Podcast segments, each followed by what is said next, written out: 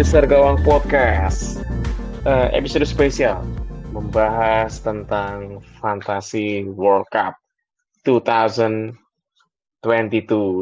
Masih sama gue Bayu, ada Kang Cis, gimana kabarnya Kang? Halo, ya kabarnya baik. Ya mulai udah mulai apa ya ngecek-ngecekin pemain Piala Dunia. Lumayan lah uh, nuansa baru ya banyak nama-nama yang nggak ada di FPL. Yoi, uh, entah kenapa ya, gue lebih antusias. Uh, ini fantasi lain, fantasi yang lain selain FPL dan gue lebih antusias main ini dibanding fantasinya uh, Liga Champions gitu. Uh, selain emang MU nggak ada, gue males aja main ini. Tapi kalau di sini itu World Cup tuh lebih ke uh, ya rata-rata dari kita tuh punya punya ini ya, punya negara jagoan masing-masing ya bukan berarti apa kita nggak cinta Indonesia gitu bukan tapi uh, namanya tim kan pasti ada ini ada pemain favorit gue misalnya gue dukung dia misalnya kayak gitu. Jadi itu itu uh, wajar banget. Dan sekarang dibuat ke World Cup eh dibuat ke fantasi buat kita yang sering main fantasi tim seperti itu ini jadi angin segar banget gitu. Dan berhubung memang FPL libur kan kurang lebih sampai sampai akhir Desember jadi uh, menarik juga nih untuk uh, tidak dilewatkan nih fantasi World Cup gitu. Uh, kita mau bahas apa nih Kang di uh, episode khusus fantasi World Cup ini? Apa ya? Uh, mungkin first draft bisa ngomongin chip-chipnya atau boosternya juga bisa. Chip, benar. Boleh, boleh, boleh. Oke, kita coba uh, share dulu ya, share dulu uh, first draft kita gitu. Uh, kita dari kiper dulu nih Kang. Kalau dari kiper tuh lo ada uh, rekomendasi nggak buat uh, rekomendasi dari pemain yang budget sampai pemain yang emang uh, kita udah nggak usah mikirin harga deh gitu. Dari lo dulu coba. Oke, okay. uh, sebenarnya kalau kiper uh, gampangnya udahlah kiper tim besar lah. Uh, ini kan mungkin bedanya uh, Fantasy World Cup sama FPL ini kan jangka pendek ya, benar-benar maksimal sampai ya. final tuh berapa? Tujuh ya? Tujuh match ya sampai final? Iya, kurang lebih. Tujuh kurang match. lebih. Jadi ya uh, nggak nggak boleh ada istilah telat panas sih. Ini benar-benar kita harus uh, cari poin dari game week pertama. Jadi kalau keeper sih uh, posisi gue sekarang gue uh, ambil keeper premium ya. Ada Courtois. Ya harganya paling mahal sih. Uh, 6 ya bersama dengan Ellison, Loris itu kiper-kiper mahal. Uh, tapi gue ambilnya Courtois, uh, perwakilan defensif Belgia lah. Dan satu lagi, uh, gue ambil kiper murah sih. Uh, kiper harga 4 ya, kipernya Qatar. Kenapa ambil? Kena, oh, ya, saat itu juga. si Alshit ini kiper utama ya. Kiper utama ya insya Allah main lah. Dan ini di laga pembuka Nah, uniknya adalah di hari pertama ini cuma ada satu match ya. Ada Qatar sama Ekuador.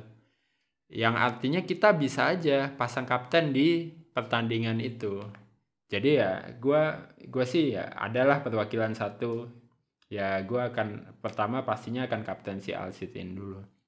Tapi opsi-opsi kiper lainnya beberapa kayak kalau Inggris itu sebenarnya ada Pickford ya di 5,5 tapi uh, eh, gue nggak tahu sih. Uh, dia soal kiper Inggris ya bagus-bagus ya. Pickford, Ramsdale sama Pop. Sedangkan Pop ini harganya jauh banget ya cuma 4. Kalau Pop main ini ini bargain banget sih harganya. Dan mungkin satu nama lagi yang uh, kalau gue lihat di Twitter banyak bermunculan itu Diogo Diogo Costa, kipernya Portugal itu uh, untuk tim papan atas uh, cukup murah lah di harga 5 ya. Kalau gue kebayangnya, gue saat ini masih belum pakai kiper premium ya, gue masih pakai uh, karena gue gemuk di tengah sama depan nih. uh, kalau saat ini gue pakai kiper empat uh, juta empat juta uh, strateginya karena di di Twitter juga banyak banget tuh yang ternyata pakai kiper strategi 4 juta 4 juta. Uh, salah satunya ada yang itu kiper Qatar yang tadi lu sebutin saat Al Ship sama kipernya kipernya ini Maroko, hmm. eh Tunisia, Dahmen. Itu dia, dia udah pasti uh, uh, tim inti juga uh, harga 4 juta. Cuman masih bisa belok tra Kit deadline minggu ya, ya minggu, minggu malam. malam ya kalau nggak salah. Kita minggu malam. Menarik juga. Kalaupun memang ada uh, kiper premium yang bakal gue rekrut uh, ada dua nama sih. Kalau nggak Loris uh, si ini Alisson gitu. Selain memang karena di klub itu dua orang kiper uh, jago-jago ya dan uh, kita udah udah proven lah gitu. Kalau di Alisson sih emang emang gue gue demen sama cara mainnya dia di bawah misar gawang sih. Oke, okay. uh, tadi kiper. Sekarang kita lanjut ke back nih, barisan back nih, barisan back juga menarik juga. Uh, strateginya macam-macam. Tapi kalau dari gue sendiri, gue ngambil back uh, dua back umum yang kemungkinan orang pada punya semua. Uh, pertama Denzel Dumfries, ownership-nya 24 persen. Terus ada Kieran Trippier. Kieran Trippier 31 persen. Gue nggak punya Cancelo. Lo punya Cancelo nggak? Sekarang masih, masih punya. Oh, sekarang masih punya ya. Gue nggak ada Cancelo. Terus gue punya uh, backnya Denmark, ya. Joachim Meli. Lalu uh, sisanya dua back enabler karena gue rencana pakai tiga back formasi tiga back. Ada Cash itu udah pasti main juga dia di Polandia ya. Cash sebenarnya orang Inggris kok nggak salah ya. Terus emang dia ditawarin ini ditawarin main di Polandia gitu udah pasti dapat tempat kan gitu. Akhirnya pindah ke warga negaraan. Sama satu back lagi backnya Qatar ini ini bener-bener 100% enabler sih si Tarik Salman. Harganya cuma 3 juta. Dan presentasi mainnya juga masih 50-50 tapi ya udahlah benar-benar enabler banget kayak kayu mati gitu. Kalau dari lo gimana Kang hmm, untuk barisan okay. Uh, sebenarnya kalau ngomongin formasi ya, kalau gue ngeliat di di game kayak gini sih uh, formasinya ya 553 553 sih. Maksudnya benar-benar semuanya uh, harus hidup barisan back ini sih tadi ya tiga nama top selected itu sementara ada lebih karena bingung juga jadi ambil suara mayoritas. Ada Cancelo, Trippier sama Dumfries. Uh, back murah yang pasti mainnya sama ada Metikes juga. Ada Metikes dan satu lagi ini uh, cukup rame sih di Twitter ada back Kroasia ya tiga setengah uh, Borna Sosa ini juga uh, ya enabler lah ini berat untuk tim yang fix Kroasia kan juga uh, finalis ya. Dan juga lawannya Maroko dan Kanada di dua game week pertama eh dua mid bukan game week ya namanya match day ya dua dua dua match day pertama match day, jadi match day. ya uh, oke okay lah karena kabarnya juga uh, dia main ya di sini gua nggak ada si Meili sih pingin tapi uh, game match day kedua itu lawan Perancis ya. Nah itu yang bikin agak ragu sih. Karena nanti mungkin sambil ngomongin booster nanti, gue rencananya wildcard di match day 3. Jadi sekarang memang fokus untuk uh, di dua match day yang pertama nih. Ntar ini ada bang ada bang Erik nih kayaknya. Halo. Halo halo. Ah. Lu nggak main lo ya? Enggak. Males pusing. Ya, uh, paling gue mau tanya ini sih, uh, ini kan lo nggak main tapi ya kalau dari tim-tim gede ini yang kira-kira uh, susah bobolnya apa nih menurut lo? Dari negara mana aja? Susah bobol. Clean sheet, clean sheet. clean sheet ya. Siapa ya? Uh, gue nggak tahu sih kalau clean sheet ya. Uh, cuman kalau mau narik garis mau narik gambaran gedenya aja gitu. Gue cukup menjagokan Argentina sih. Tapi kalau pertanyaan clean sheet eh nggak tahu gue najis si nonton tuh apa Euro apa sih yang piala akal-akalannya FIFA itu yang Eropa? Nation League. Yeah, Nation League Europe gak Nation nontonin League. juga. Iya nggak nontonin juga jadi nggak tahu gue cuman biasanya Pickford bagus ya kalau di timnas dibanding di klub ya. Berarti Inggris Pickford ya yang main ya? Uh, sepertinya sih begitu. Kalau itu mah iya kan? Ya. Dia kiper utama dia, uh... Mas Southgate ya. Jaminan. Tapi Maguire loh back ya. mungkin mungkin di ini kalau misalnya Inggris udah udah mungkin menang ya udah udah udah pasti menang mungkin bisa aja rotasi tuh di uh, kiper apa di match day 3 ya. ya. Pop ada kemungkinan main gitu. Ya match day 3 memang itu sih untuk tim-tim yang kuat mungkin udah pasti lolos misalnya dengan dua kemenangan itu uh, kemungkinan rotasi tinggi sih. Itu salah satu kenapa gue pingin wildcard di situ sih. Jadi kayak gue mau coba ambil tim-tim yang emang masih berjuang dan nggak mau gamble di tim yang besar. Karena ya ya pasti dirotasi lah. Kecuali memang mungkin ada misi khusus misalnya iya. uh, strikernya mau cari top score ya top score. gitu. Ya yeah. Iya rata-rata gitu sih emang. Oke dari back eh, kita lanjut ke barisan gelandang. Nah, barisan gelandang ini eh, tergantung tadi ya strateginya ya. Kalau misalnya emang tadi Kang Cis kepikirannya 553, kalau gue emang kayaknya empat aja sih, satu enabler gitu. Gue bener-bener gemuk di tengah. Uh, udah pasti punya De Bruyne. Uh, lalu ada wakilnya Belanda nih, uh, murah juga Steven Bergwijn yang expert juga. Terus uh, gambling nih, tapi kalau di Prancis tuh gue kepikiran Mbappe aja gitu. Makanya uh, gue pindah ke Jerman, uh, Leroy Sané. Lalu terakhir uh, gelandang yang paling banyak uh, di ini ya, uh, dibicarain di Twitter ya. Tapi ownership masih kecil nih. Andreas Olsen, pemainnya uh, pemain depannya ini, uh, pemain depannya Denmark. Sama enablernya ini Abdul Aziz dia ini Qatar. Harga 4 juta. Ya ini masih bisa berubah again ya gitu. Mungkin bisa aja Leroy Sané nanti downgrade atau Andreasnya juga uh, rubah gitu. Tapi kalau Stefan Bergwijn sama De Bruyne kayaknya udah udah pakam sih gitu. Kalau lo gimana kan? Hmm, ya mungkin gue banyak enablernya di sini. Maksudnya enabler nih uh, cukup murah uh, karena nanti mungkin ngomongin striker tuh gue tiga tiganya premium sih jadi kalau di di mid ini uh, eh, KDB aja. Terus sama sih ada Birdwine juga karena memang dia OOP ya, maksudnya dia tuh mainnya di depan tapi dapat di posisinya di middle dengan yeah. harga juga cuma 7. Jadi ya oke okay lah ini oke okay banget. Uh, terus ada Kostik. Kostiknya Serbia ya ini. Oh ya, Philip Ya Kostik. itulah gelandangnya uh, Serbia ini harga 6 terus ada pemain murahnya ada dua harga 5 dan empat setengah. 5 ini ada uh, Rodrigo de Paul Argentina.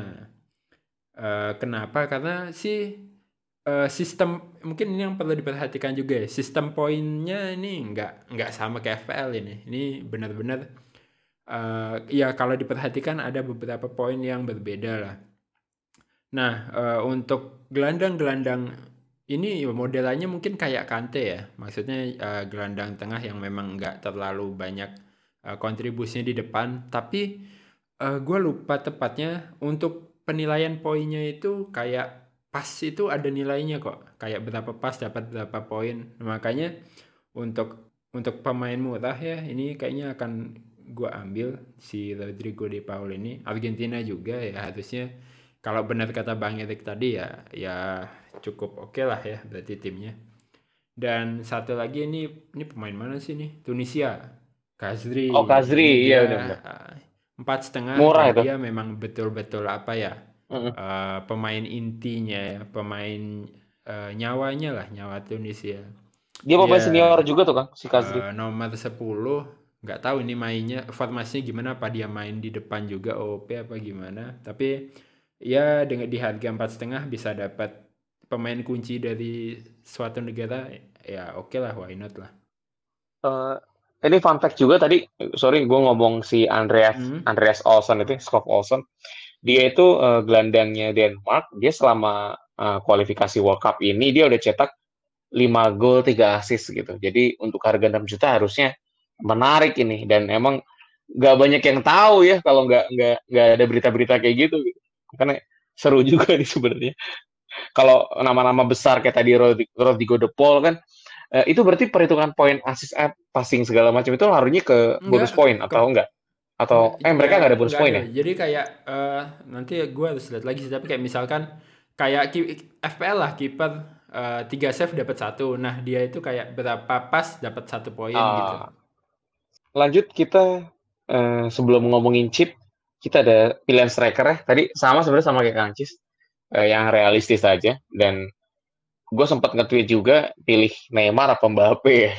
Dodonya pemain PSG, dodonya harganya cuma beda sejuta. Neymar lebih mahal ya.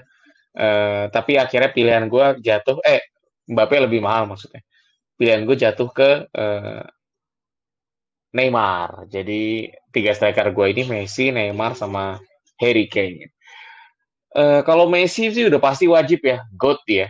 Uh, terus uh, kenapa gue pilih Neymar?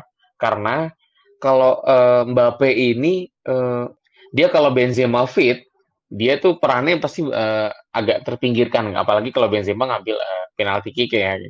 Tapi kalau uh, kalau Neymar dia benar-benar talisman Brazil, terus uh, set piece set piece juga uh, dia juga gitu. Jadi uh, menarik untuk nggak kita tinggalin gitu. Apalagi Brazil ketemu uh, di grup yang terhitung mudah ya, ketemu Serbia, ketemu Swiss, ketemu Kamerun gitu. Ya sebenarnya Mbappe juga kehitung mudah sih pak gamenya apa di grupnya gitu.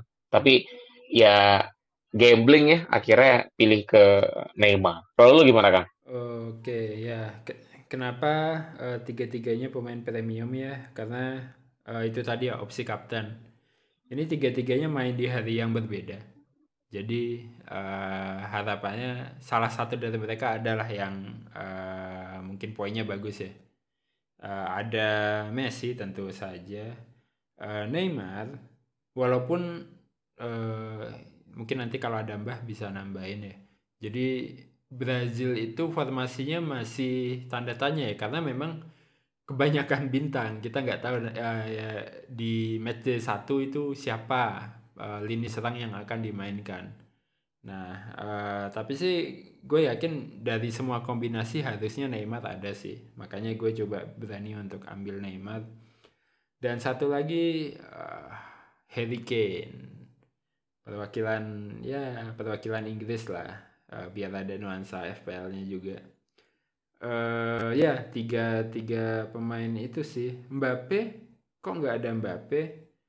Uh, nanti Mbappe nanti akan gue ambil pakai chip. Jadi gue di game week 1 main 4 striker ya. Uh, tapi karena karena game week kedua juga lawan Denmark, gue kayaknya lebih pilih uh, ya tiga tadi ya, Messi, Kane sama Neymar. Uh, Bang Edric, kalau menurut lo, uh, ini kita ngomongin secara garis besar aja ya. Top score, ca calon top score di World Cup. Mungkin nama-namanya siapa aja menurut lo? Sebenarnya yang bikin uh, yang bikin tricky adalah gue nggak banyak tahu karena kebiasaan main FPL nih ya. nanti ujung-ujungnya kalau gue ikutan main fantasi kayaknya yang gue pilih yang main di IPL semua ya. uh, gue menurut gue Lautaro bisa deh kayak Lautaro Martinez gue nggak gue nggak ngelihat Messi jadi banyak gol gitu ya. Karena mungkin perannya akan lebih ke belakang gitu. Tapi kalau lo tanya top score Lautaro mungkin menarik. Tapi make sense lah Lautaro gitu. karena kita lihat uh, kalau nggak salah Argentina itu 35 game nggak kalah ya. 35 game nggak kalah. Terus dia datang ke uh, Qatar ini dengan dua piala yang dia raihnya gitu. Terus uh, salah satu tim yang paling kompetitif, paling kompak, paling paling serius juga gitu. Jadi mereka tuh kayak udah kayak ngerangkum uh, pemahaman masing-masing atau uh, dari setiap individu kalau kita harus juara, kita harus bikin Messi ngangkat piala dunia gitu maksudnya. Seru juga sih sebenarnya gitu. Iya, benar benar. Iya, selain Lautaro ya sisanya ya yang udah disebutin sama lu berdua lah ya pilihan lu kayak Kane, uh, Mbappe, Neymar tuh ya kayaknya pasti kontender juga. Iya, yeah, calon ini. Lewandowski nggak mungkin, nggak. Lewandowski nggak ya? Mungkin tapi Polandianya bisa jauh apa enggak? Iya. ya kalau dia main di grup tapi 6 gol cukup kayaknya. ketemu Argentina masalahnya dia. Mungkin ketemu Saudi Arabia bisa ya 6 gol. ya ya dia dia ngacang-ngacangin Meksiko sama Arab. Iya dia ngacang-ngacangin Arab Saudi sama Meksiko aja. Tiga gol tiga gol dah. Nggak lolos gitu. Atau ya lolos kayak menang dua kali gitu kan lolos tuh. Sisanya satu gol aja. Ada tujuh udah lah. Tujuh tuh udah kontender pasti. Musim lalu tuh berapa ya? Eh, Golden Boot nya berapa gol sih? Iya, paling sekitar segitu kan? Iya, top skor top skor Piala Dunia karena cuma 7 match ya, ya sekitar itulah. Lanjutkan, kita mau ngomongin eh, chip nih. Eh, ada tiga chip, ada tiga chip yang memang eh, disediakan. Kalau FPL kan empat ya, Eh, ini cuma tiga. Ada Power Captain, ya mirip-mirip lah ya, eh, sama Captain di FPL gitu. Pemain yang eh, dia dapat dua kali poin dari eh, poin yang didapatkan. gitu. Misalnya poinnya 10 berarti jadi 20 gitu. Terus chipnya lain, yang lain ada pemain ke-12. Nah, ini gimana Kang? Tadi kan menurut Kang Pemain pemain ke-12 ke-12 itu kalau nggak salah ya dari baca dan dari tweet-tweet yang ada di Twitter, intinya kalau kita pakai kita bisa pilih satu pemain eh, di luar tim kita ya, di luar 15 tim kita, kita bisa pilih satu pemain eh, dari negara mana pun unlimited dengan budget. berapapun. Jadi misalkan kita udah punya tiga Argentina nih, mau tambah satu lagi bisa di situ. Jadi eh ya itu sih dan ke gue pakai di match day 1 itu tadi ya untuk ngambil Mbappe karena gue nggak ambil mbak gue nggak ambil Mbappe, Mbappe tapi Mbappe match day 1 lawannya Australia ini kan harus ada nih kayaknya perwakilan Perancis nih makanya Iya. gua gua eh, Emang, kayaknya emang. ambil Mbappe sih ya lumayan juga ya optimal juga eh dapat harga 11,5 tapi nggak bayar Sama yang terakhir eh, chipnya ada wildcard ya. Ini ya penjelasannya kurang lebih sama ya sama kayak di FPL juga. Eh, bebas free transfer di matchday tersebut gitu. Terus ada eh, ini ada beberapa tips eh, kenapa kita harus memakai eh, chip-chipnya ini lebih cepat karena pertama eh, nanti setelah babak knockout itu kita dapat jatah transfer agak banyak ya Kang ya dibanding yang biasa ya. Dapat jatah transfer agak banyak otomatis kalau pemakaian wildcardnya nggak dimaksimalin di awal eh, sayang gitu. Makanya bener juga kata Kang Cis eh, bakal banyak banget manajer yang eh, makai wildcardnya di game week eh, di di match day kedua atau match day ketiga gitu. Tapi ya eh, seperti yang kita tahu di match day kedua ini banyak sekali pertandingan-pertandingan tim besar yang Hmm. saling ketemu otomatis ya bakal seret poin ya kalau misalnya permainannya nggak nggak nggak terbuka ya.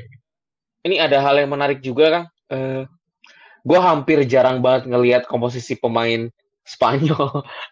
Ini apa bener Spanyol bener sama sekali nggak diri nggak di nggak dijagoin ya? Hampir nggak ada loh. Padahal sebenarnya yang yang menarik dari Spanyol itu Ferran Torres ya kalau di, di bayangan gue ya. Ferran Torres ini bisa jadi something nih di di, di lini depannya Spanyol gitu. Dia itu Ferran Torres, tapi memang jadwalnya agak susah ya. Spanyol tuh iya satu grup Spanyol. sama Jerman soalnya Iya, paling tinggi Pedri 9,8 iya. Itu juga Pedri sebenarnya bukan bukan gelandang serang ya. Dia lebih ke ini apa? hmm. kreator. Ih bener-bener serat banget loh. Asensio sama ini Olmo. Olmo, Ferran Torres. Ini juga eh, oh ya kita tappingnya nih di hari Rabu malam ya. Jadi eh, mungkin belum pada update ya untuk ininya. Gue nggak tahu nih update-nya kapan gitu untuk eh, finalize squadnya. Ada tambahan Kang mengenai ini Fantasy Ya, World Cup? eh, paling itu ya ngomongin booster tadi ya. Tadi udah dijelasin Om Bayu juga kenapa eh, pakainya di awal-awal. Tapi eh, dari yang gue baca, gue pengen nyeritain juga eh, apa ya? Mungkin saat yang tepat menggunakan chipnya. Ya ini juga dapatnya dari luar ya. Jadi cuma kalau emang cocok ya silahkan eh, lo pakai saran ini. 12 man ya, 12 man ya. 12 man. Eh, 12 man. Nah, si 12 man ini memang eh paling bagus di group stage karena eh, mungkin kasarnya masih ada tim lemah ya. Masih ada tim lemah di di group stage sehingga ketika tim Yoi. ketemu tim lemah itu itu bisa kita manfaatkan. Contohnya tadi ya Perancis lawan Australia. Eh, sedangkan kalau udah ke babak 16 besar, 8 besar itu jatuhnya udah kayak tim tim kuat ketemu tim kuat sih. Jadi ya agak sayang aja. Eh, lalu untuk wildcard, eh, kenapa di eh, di grup stage juga karena ya di di 16 besar kita dapat free transfer. Kalau nggak salah ya, dapat ya, dapat free transfer Iya, karena benar. uh, kita Hmm, akan ngebuangin tim-tim yang tereliminasi ya tentunya. Uh, kemudian di babak-babak selanjutnya free transfernya juga nggak cuma satu, ada ada banyak lah tiga, empat. Dan kenapa di game week eh game week match day 3? Karena itu tadi ya. Karena di match day 3 itu sudah ada tim yang rotasi dan uh, kita bisa fokus di tim-tim yang masih uh, berjuang lah ya memperebutkan uh, posisi kedua kebanyakan ya. Itu untuk wildcard. Eh ya untuk wildcard. Satu lagi power captain. Eh nah kalau ini mungkin gua mungkin akan malah akan pasang di babak-babak final semifinal. Karena hmm, power captain itu kan eh, apa ya? Maksudnya nanti otomatis siapa pun yang tertinggi di tim kita poinnya double, gitu kan Om? Iya. Jadi jadi siapa pun, jadi kita nggak usah set kapten nanti siapa pun yang tertinggi itu poinnya double. Nah kalau di babak eh, group stage itu ya kita mungkin masih bisa memprediksi ya eh, kalau tim besar lawan tim kuat, eh tim besar lawan tim kecil, wah ini kita pasang nih. Dan juga kita punya 4 sampai 5 hari untuk ganti kapten. Jadi lebih banyak lah kalau Zong masih bisa diganti. Sedangkan kalau udah babak-babak eh, perempat final ke atas, harinya lebih sedikit eh, dan lebih nggak bisa diprediksi karena tim kuat lawan tim kuat. Jadi ya udah daripada kita pusing misalkan eh, Argentina tiba-tiba ketemu Brazil. Nah, kita bingung nih mau mau kapten dari pemain Argentinanya apa Brazilnya. Ya kasih aja si power kapten biar dia yang milih kan. Ya kita nggak usah nggak usah pusing-pusing. Uh, menurut gue uh, itu sih mungkin untuk uh, power boosternya. Uh, ini juga udah hadir Mbah. Halo Mbah Jackson. Halo. Wah, Halo, halo. welcome Mbah, welcome. Wih. Tuh Mbah Mbah disuruh reveal squad juga tuh. Current squad aja. Bu. Ya squad sekarang gimana Mbah? Kurang lebih sama lah ya, mirip-mirip Mas Ian. Kipernya eh, kipernya Qatar satu sama masih Diego Costa, kipernya Uruguay ya. Karena kayaknya Uruguay mainnya kan agak defensif gitu kan. Kayak kita tahu selama ini. Kayaknya aman lah ya, harganya 5 juga. Terus backnya sih rata-rata template ya Mas Ian ya. Dumfries, Trippier, Shaw, Pavard sama Vertonghen. Kenapa Vertonghen? Karena Belgia masuk di grup yang cukup enteng ya. Potensi clean sheet-nya lumayan lumayan besar lah ya di match 1 sama 2. Harganya juga murah ya 5 ya. Munir juga menarik sih, cuman harganya 6 dan terakhir infonya masih cedera kayaknya. Hmm. Nggak tahu David apa belum ya. Terus tengahnya KDB terus apa pemainnya Ekuador Casiedo Casiedo satu terus Rodrigo de Paul satu Bentancur satu sama Trossard ya. Trossard ini menarik sih kalau misalnya sampai starter ya. Rumornya sih apa ya kayaknya dia peluang starternya terancam gara-gara Hazard ya. Semoga semoga Hazard nggak nggak apa ya nggak nggak main lah ya. Biar Trossard main terus depannya sama ya Messi Neymar sama Harry Kane Harry Kane Wah sama Mbah. Ya, Harry Kane sama ya kayaknya? Sama. sama ya Hmm. cuman depan ini agak bingung ya pilihannya banyak soalnya Iya. Belgia tuh ada Lukaku ya. Dan Lukaku tuh bakal jadi center kalau misalnya dia main ya. Mm-mm. Bakal jadi senternya, senternya De Bruyne ya. Halannya pengganti Halan di City ya. Kita Oh. bayangin aja. Tapi justru kalau misalnya Lukaku nggak main ada Batshuayi. Harganya lebih murah jauh ya. Iya. Mm-mm. Paling di game week kedua apa di di match day kedua nih Lukaku baru main. belum lagi itu siapa? Mm, Uruguay. Nunes sama Suarez juga. Menarik ya. Mm-mm. meskipun Ur- Uruguay kan mainnya nggak terlalu ofensif ya. Nggak terlalu ofensif. Mbappe juga. Terus siapa penyerangnya Inter itu? Eh, Lautaro. Argentina. Nanti se- Lautaro, Lautaro Martinez. sempat disinggung Lautaro. Bang Erik tadi juga. Iya, harganya murah juga. Itu sih sementara skuadnya pasti akan berubah lagi nanti. Ada trik khusus nggak Bang untuk menjalani ini eh Fantasy World Cup ini? Apa ya kalau saya sih karena pekan 3 memang rencana wild, eh, wildcard jadi eh, fokus timnya untuk eh, match 1 sama 2 sih. Nyari yang jadwalnya kelihatannya enak gitu. Terus sama kayak Kang Cis juga match 1 mungkin pakai kapten ya. Apa? 12 man. Pemain ke-12. 12 man. Eh, pemain ke-12. Nggak tahu nanti siapa kayaknya pemain Mbappe mungkin. Kayaknya banyak Mbappe ya. Mbappe. Australia. Cuman kan apa ya? Kayak Prancis di eh, Euro apa ya sebelumnya itu di fase grup itu agak ambat ya, agak slow lah, agak pelan-pelan itu ya. Terus rekornya pernah kalah dari Senegal Piala Dunia 2002 di match pertama. Itu kan dia habis juara 98 kan. Terus kemarin kan juara Euro juga kan ya. Iya, kemarin Euro juara ya Prancis ya. World Cup. World Cup. Prancis ya. Ya kan apalagi itu. Habis juara dunia juga. Sama kayak 98 juara 2002 langsung kalah dari Senegal 1-0. Faktor X ya.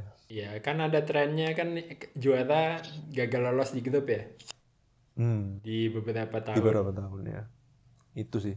Dan Prancis juga kehilangan pemain-pemain tengah yang cukup banyak ya. Itu sih. Agak ragu di Prancis seperti itu. Cuman saya ambil Pa- Pavard ya.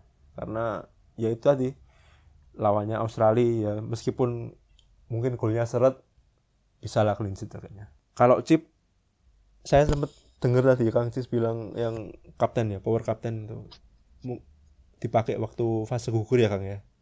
Setuju sih. Iya, iya. Cuman kalau saya sih lebih condong di babak 16 atau 8 besar. Karena mungkin ketika masuk semifinal atau bahkan final pertandingan akan lebih ketat ya memang 16 besar atau 8 besar ya. Kalau pikiranku sih. Peluang pesta golnya lebih banyak di babak 16 atau 8 besar karena jumlah jumlah timnya kan juga masih banyak ketimbang semifinal atau final. Ya. Itu sih. Ada lagi Kang mungkin? Atau Mbah mau nambahin lagi? Heeh. itu faktor panitia yang kayaknya kurang siap ini banyak pemain yang Iya. belum ada. Ini sampai sekarang belum update ya. Ini jangan-jangan yang mengelola ini Joko Triono kayaknya. Kayaknya ini Mbah, yang penting yaudah yang penting ada aja deh udah deh. Buat Iya, seru-seruan gitu. Dan aneh ya, apa ya, Piala Dunia kali ini kan agak susahnya mepet ya. Jeda satu minggu, di tengah-tengah pekan ada pertandingan persahabatan. Iya. Oh. Jadi kan jadi susah, apa ya, susah memilih mana yang kira-kira starter, mana yang enggak gitu kan. Banyak tim yang kita agak bingung kan, ini siapa yang starter gitu. Kayak misalnya Argentina lah, Argentina katakanlah Argentina. Backnya antara Otamendi atau eh, Lisandro Martinez. Itu bingung sih itu. Terus Trippier atau TAA itu yang main siapa. Beberapa nama agak bimbang di situ sih. Ini kita kalau mau bahas opsi kapten, kaptennya bisa ganti-ganti ya. Iya, Iya. menariknya gitu. Nggak bi- nggak Paling- bisa cakap. Ya itu tadi kalau misalnya punya Ken, Messi sama Neymar, paling awalnya Messi, eh, Ken dulu. Terus Iya. nih kira-kira cuma satu gol nih ah kali bisa nih Messi sama Neymar dua gol ya udah pindah gitu.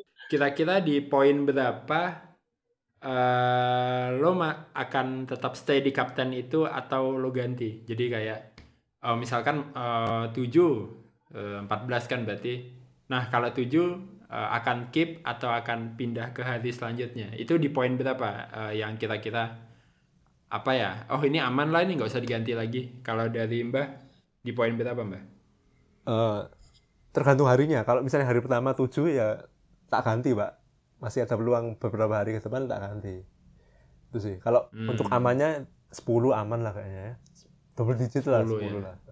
Om Bayu berapa, Om? Harusnya pun satu gol satu assist ya yang yang pas ya, apalagi buat ukuran pemain premium ya. Tapi kalau cuma satu gol kayaknya kurang kurang nendang aja gitu, kurang greget gitu. Mm-mm. Nanggung ya? Mm. Nanggung, nanggung. heeh. Minimal dua assist atau satu gol satu assist gitu. Yang penting jangan cuma sa- satu assist atau satu gol ya, kurang lah. pemain apa ya, pemain pemain yang kita pilih kan bener-bener pemain uh, paling mahal ya anggaplah gitu ada Messi ada Neymar ada Mbappe ada Ken gitu jadi uh, kita harapannya tuh bisa langsung uh, ngasih hasil yang signifikan gitu walaupun kita tahu uh, peran diferensial di Fantasy World Cup ini bener-bener uh, gede banget gitu. Bukan cuma luck tapi diferensial gitu. Jadi mungkin uh, kita punya tiga penyerang yang sama nih tapi siapa tahu insting instingnya gitu. Misalnya uh, Ken di hari pertama udah satu gol satu assist gitu. Mungkin gue puas nih tapi Mbah coba deh uh, aku pindah ke Messi gitu. Kalau misalnya udah di stop kan misalnya udah udah udah pindah match day kan eh udah pindah hari kan udah nggak bisa rubah lagi nih gitu Mbah udah ke Messi ternyata Messi hat trick gitu terus gue jadi nyesel kan nah itu juga selain faktor diferensial faktor luck juga penting sih di uh, Fantasy World Cup ini gitu. Tinggal kitanya aja nih uh, insting sama feelingnya mau gimana gitu. Karena kalau misalnya kayak tadi nih uh, kita bertiga ternyata punya squad yang sama nih untuk striker gitu. Otomatis kan uh, pilihan kita udah bener sebenarnya. Cuman tinggal uh, faktor lainnya nih gitu yang berperan gitu. Entah faktor keberuntungan kah atau faktor uh, keberanian kah misalnya yang lain uh, ya tadi udah udah stuck ya udah Ken udah cukup puas Messi udah cukup puas nggak taunya Neymar kuatrik kan empat gol kita mana tahu hmm. ketemu Serbia gitu misalnya ya hal-hal yang kayak gitu sih yang menarik di uh, di tim fantasi kayak gini tapi menurutku ya kayak fantasi World Cup ini lebih apa ya lebih menguras menguras pikiran sih timbang FPL ya karena kita harus milih 15 pemain yang benar-benar main kan sebenarnya Iya. Mm yeah. Jadi faktor faktor uh, taktiknya lebih besar ketimbang lucknya sih harusnya karena milih kapten juga itu taktik, milih pemain juga taktik, susunan pemain di hari keberapa juga taktik sebenarnya itu. Tapi ini juga Mbak, uh, kalau misalnya kita pilih dengan 15 pemain ya, tapi hmm. uh, pemain yang kita pilih sebenarnya kayak ya pemain yang enggak yang enggak berpotensi banyak menghasilkan gol atau assist gitu itu mah kurang lebih sama aja gitu Iya sih. Mendingan uh, mendingan kita maksimalin di pemain-pemain yang udah pasti ini potensi hmm. pemain depan gitu dan uh, menyerang gitu karena kan uh, ngasilin poinnya lebih lebih berasa gitu. Ya, tapi tetap uh, setuju sih Moste uh, kalau bisa jangan ada pemain yang benar-benar mati nggak main sama sekali gitu. Ya lima lima tiga ini benar-benar difungsiin gitu. Tapi uh, sebisa mungkin uh, pinter-pinternya kita buat alokasiin budget buat pemain yang uh, bener-bener berpotensial untuk uh, mencetak kasus atau mencetak gol gitu. Mm-hmm. Setuju. Cuman kayak pemain tengah harga murah kan juga laris ya karena poinnya nggak cuma dihitung dari gol sama assist. Kayak misalnya mm-hmm. intercept juga, keep assist juga. Bahkan penyerang pun setiap ten dua tendangan dapat satu poin. Ini kalau Halan ikut Piala Dunia, poinnya banyak. kalau apa? Piala Dunia yang 2018 hmm. kalau nggak salah fantasinya. Hmm. Ini gue lupa nih me uh, memori gue apakah untuk uh, Piala Dunia 2018 atau mungkin yang sebelumnya. Hmm. Tapi kalau dulu metanya sih uh, top poinnya di back sih Hmm. Karena nggak tahu ya kalau fase-fase kalau pertandingan-pertandingan singkat kayak gini biasanya kayak mereka satu kosong cukup satu kosong cukup. Hmm. Jadi memang untuk pilihan back-back yang tepat uh, ya maksudnya uh, back murah aja nggak usah return uh, back murah itu udah udah cukup sih soalnya panen clean sheet karena beberapa formasi yang nggak salah gue inget sih kebanyakan 5 back ya. 5 back. Pasti formasi akhirnya itu jadinya 5 back karena memang 5 limanya mungkin 4 ya. Biasanya 3 atau 4 itu clean sheet sih. Jadi mungkin bisa dipertimbangkan juga untuk ya menyisihkan sedikit uang lah. Kalau memang butuh uh, perwakilan dari uh, tim yang gede ya. Kayak kalau gue sekarang sih uh, baru Belgia Inggris Belanda sama Portugal. Tapi ya kepikiran juga mungkin bisa jadi uh, Argentina atau mungkin Prancis juga butuh Brasil juga butuh mungkin. Nah ya ini sih ya kita lihat apakah metanya sama atau ya sebenarnya gue nggak bisa ngebandingin juga antara penilaian ya poinnya di yang sekarang sama yang dulu. Karena ya lebih ke nggak inget sih karena suka berubah-ubah ya. Mungkin kalau FPL kan eh, tiap tahun dan eh, konsisten mungkin ada perubahan sedikit kalau ini jadi jadi lupa dulu tuh sama nggak sih poinnya kurang lebih sama sih jadi ya kayaknya. kita lihat lah kurang lebih sama lah Mm. Kalau di kemarin kan ya- yang rame kan Benjamin Pavard ya. yo heeh. Kalau di seri kemarin Heeh. dia tuh bener-bener jadi ap- apa abis abis dari World Cup kan langsung dibeli Munchen kan gitu. Terus kas, kas kastanya juga juga, juga nongolnya di ini ya di di World Cup juga ya kalau nggak salah. ya. World Cup juga Timothy Kastanya. Heeh. Eh kastanya apa? Munir Munir. Munir itu ya spesialis spesialis UCL spesialis ini. Iya. Gile. pilihan pemain banyak sih ini. Hmm. Brasil juga pemainnya backnya nggak terlalu mahal-mahal ya harusnya. Siapa ya intinya Brasil backnya ya selain Thiago? Marquinhos, Marquinhos. Marquinhos masih mahal. Back sayapnya Alex Telles murah empat setengah Alexandro 5 Brazil tuh yang paling rame. Ya paling ya itu Thiago Silva terus si Marquinhos, Marquinhos ah, Alex ah, backnya paling back, back kirinya Teles sih Telles ya kayaknya ya Heeh, back kanannya Danilo Danilo biasanya tuh gitu atau main tiga back dia tergantung sih makan Hmm. Iya, tiga back bisa ya. Marquinhos, Silva sama Bisa. Militao. Yang agak sayang nih Spanyol sama Jerman ya. Match kedua harus ketemu. iya Polandia juga menarik loh harusnya ya. Lawan Arab kedua sama Meksiko. Backnya Villa, ya itu Cash. tadi Barca 4, Pak. iya Matic Cash ya. Hmm. tapi Meksiko nggak nggak kayak ini sih apa dia juga bukan tim yang lemah Iya, banget gitu heeh. tapi potensi golnya juga tetap ada Iya. Raul Jimenez juga udah udah ini kan Ya Jimenez tapi kan baru sembuh dari cedera juga. Mm-mm, harusnya mah bisa lah main dia terus siapa lagi sih strikernya Itu Meksiko tuh Napoli, Napoli sana. Lozano, Lozano. oh iya si ini Lozano. Hirping Lozano ya Lozano. itu kencang juga tuh heeh. Tapi untungnya Poland main di hari kedua. Misalnya kalau blank pun bisa diganti yang lain. sebenarnya eh, yang paling mudah ya apa kalau misalnya nih be- bego-begoannya main deh gitu Hmm. kita tuh pilih pemain yang ketemu Arab, ketemu Iran, ketemu Australia gitu. Maksudnya yang kayak kayaknya apa eh, potensi cetak gol eh, hujan golnya itu gede gitu. Iya, setuju. Kalau ketemu tim Afrika, gua agak agak sanksi juga ya karena Afrika nih kuat juga ya, Hmm. model kayak Tunisia itu kuat. Terus eh, siapa lagi sih Afrika? Kamerun. Kamerun Maroko. kuat juga gitu. Terus Maroko, Ghana Ghana Ghana. Ghana, ya. Paling kalau Qatar kan faktor tuan rumah ya, tapi ya bisa bisa kebantai juga sih. Yang ketemu Qatar kan, nah makanya harus punya eh, tim Belanda tuh harus punya, terus Argentina otomatis harus Hmm. punya. Inggris juga. Terus oh ya Inggris ya, Inggris itu harus punya gitu. Yang ketemu ketemu Australia siapa tadi? Prancis. Prancis. Prancis ya. eh. Nah, Prancis juga ya itu harus punya gitu. Jadi ya itu tinggal kita pak perbanyak aja cuman kan nggak semuanya bisa kita punya kan gitu. Gue sih saat ini udah dua Inggris, dua Belanda, eh, satu Argentina, satu Prancis. Nah, diferensialnya ini nih yang si De Bruyne sama si Leroy Sané nih. Leroy Sané tuh kayak agak berat juga sih ditinggalin ya.